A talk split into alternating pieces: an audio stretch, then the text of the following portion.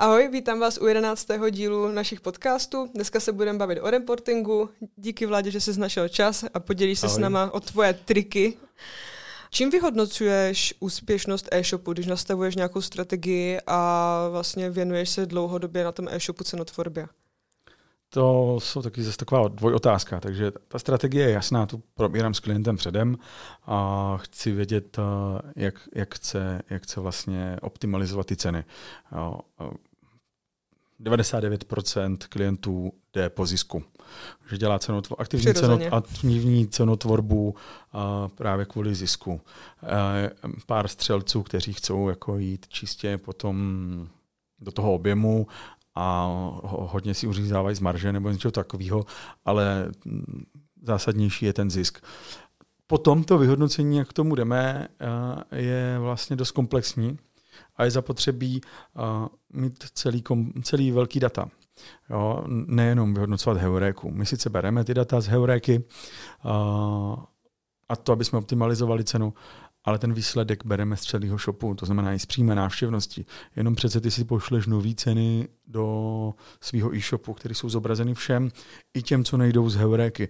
A i tihleti se do vyhodnocení počítají. Tím pádem je dobrý si udělat, co ten e-shop přinesl, ale i co sežral. Jo? A v rámci toho já už potom vždycky uvidím, jakou to má efektivitu a jak se k tomu zisku vlastně dopracováváme.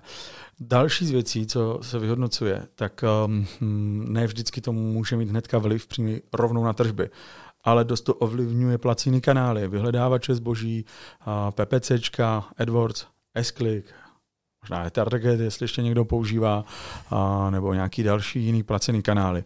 Tam zůstávají třeba tržby taky stejný, ale najednou nám kleslo PNOčko.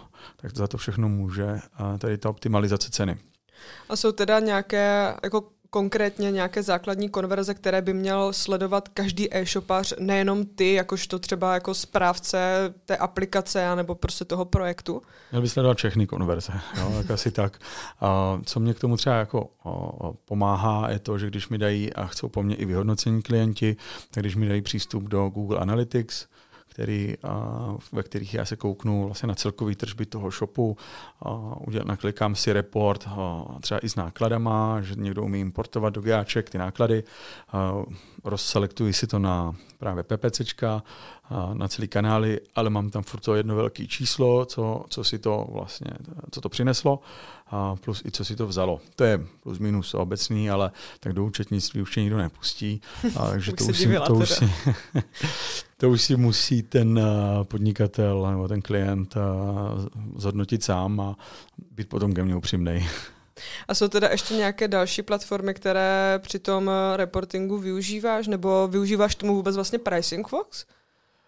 Ale v Pricing Foxu bych to rád využíval, ale protože je napojen na konverzní feed heurékácký a jsou tam vlastně ty data v tom, jenom z té Heuréky a ještě ne kolikrát přesný s tím, co je třeba v GAčkách, tak to není úplně moc vhodný. Takže to je věc, na kterou já bych se nesoustředil nebo nedoporučoval bych klientům, ať se na to soustředí při vyhodnocování, ale ať si skutečně vezmou ty GAčka. Takže odpovědi jsou GAčka, hodně mi pomáhá ještě třeba Mergado. Chtěla jsem se na to zeptat. Když potřebuju něco zjistit, hlavně právě třeba s nákupkama, nebo s nějakýma akčníma cenama, nebo s něčím, to všechno mi pomáhá. Takže je to takový kombo Google Analytics, Mergado, Pricing Fox. Všechno se hodí, je tam spousta informací, záleží taky dost na požadavcích klienta. Čím víc dat, tím líp? Mnoho psů zajít za vás smrt, jako jo. Ne každý zvládne to velké množství dat. Pro mě asi jo. Já když se v tom můžu trošku chvilku přehrabat, tak pak si z toho vyberu přesně to, co potřebuju a nafalšuju přesně ty výsledky, aby to vždycky vyšlo. Ono, když vlastně, mi došlo, co jsi řekl. Ano, vlastně, když aplikaci spustíš, tak tam uživatel nic nevidí. Necháváš nějakou dobu tu apku vlastně žít nějak jako svým vlastním životem, aby se tam ty data načetly. Jak dlouho je podle tebe potřeba tu apku nechat ty data načítat a potom, až je relevantní, vlastně ty data vyhodnocovat? Já to vidím jako prakticky po pár dnech, jo, jestli se to chová správně, jestli to přeceňuje nahoru dolů, takže to je mi jasný. Když tam když je to sortiment, kde jsou třeba je tam obrátkový sortiment, tak tam vidím, že už i tam se mění něco v tom konverzním poměru a za pár dnů už jsem si jistý, že jako to dělá to, co má, nebo naopak nedělá.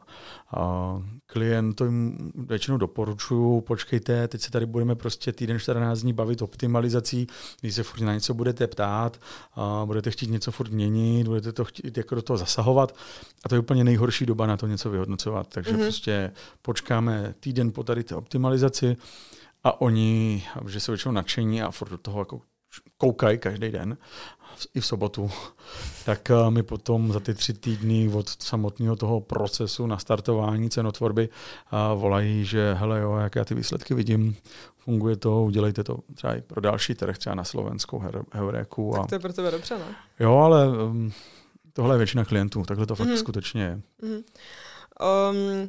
Stalo se ti někdy, že když vlastně si sbíral ty data, tak byly zkreslené z toho důvodu, že konkurence měla třeba jako nízkou cenu produktu, ale naopak si to kompenzovala dopravou anebo nějakým jiným prostředkem? Většinou s tímhletím zjištěním za mnou už přijde samotný klient.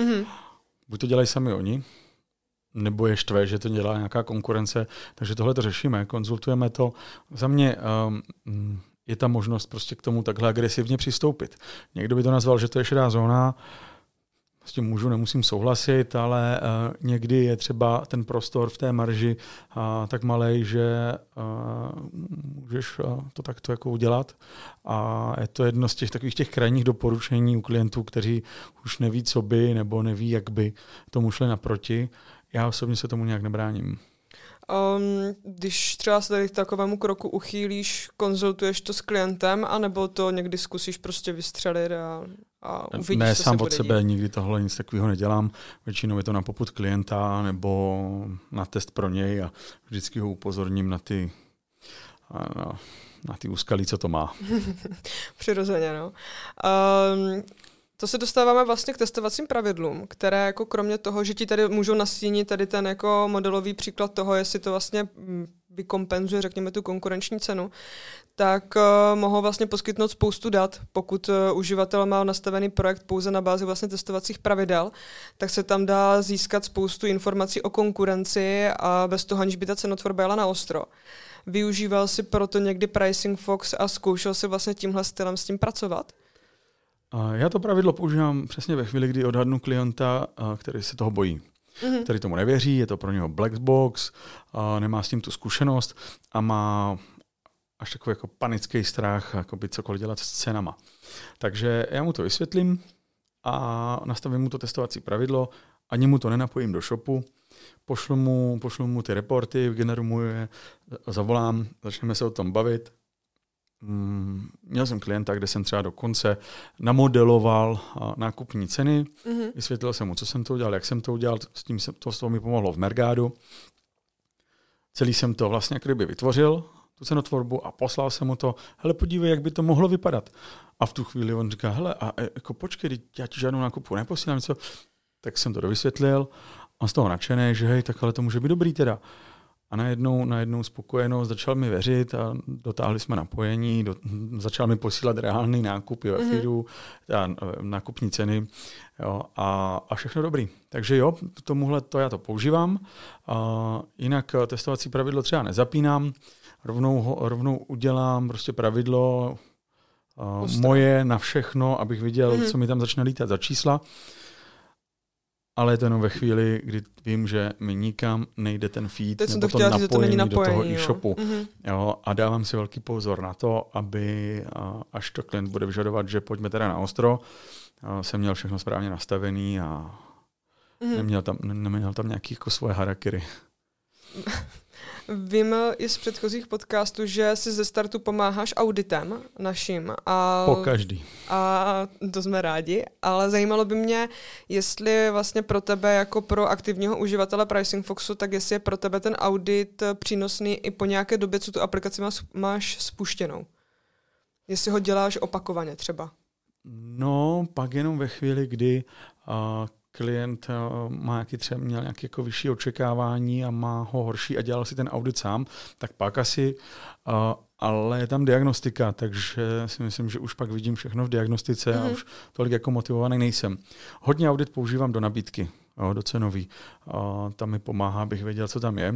Navíc se taky dozvím, jak je to o spárovanosti a to potom jako rovnou říkám, hele, tak jako můžem to udělat, ale z empirických pravidel a ze své zkušenosti vím, že byste byli akorát naštvaní a pak byste to už nechtěli jako, nějak jako řešit a dodělávat nebo dopárovávat. Takže vždycky vezmu tady kontakt na Lukáše Keňu z Besteta a řeknu, tady ti kluci vám pomůžou se spárovaností, když to dám vyřešit a pak se vraťte a můžeme to dělat spolu. Ano, co se týče té spárovanosti, tak vlastně, když máš nespárované produkty, tak to nemusí být nutně vždycky problémem, protože můžeš chtít přeceňovat pouze spárované produkty. Je to tak? Řešíš to nějak jako aktivně tady to jako rozdělení, anebo se naopak vždycky snažíš ty produkty napárovat, nebo vlastně co je pro tebe jako takovým tím hlavním doporučení pro ty e-shopy?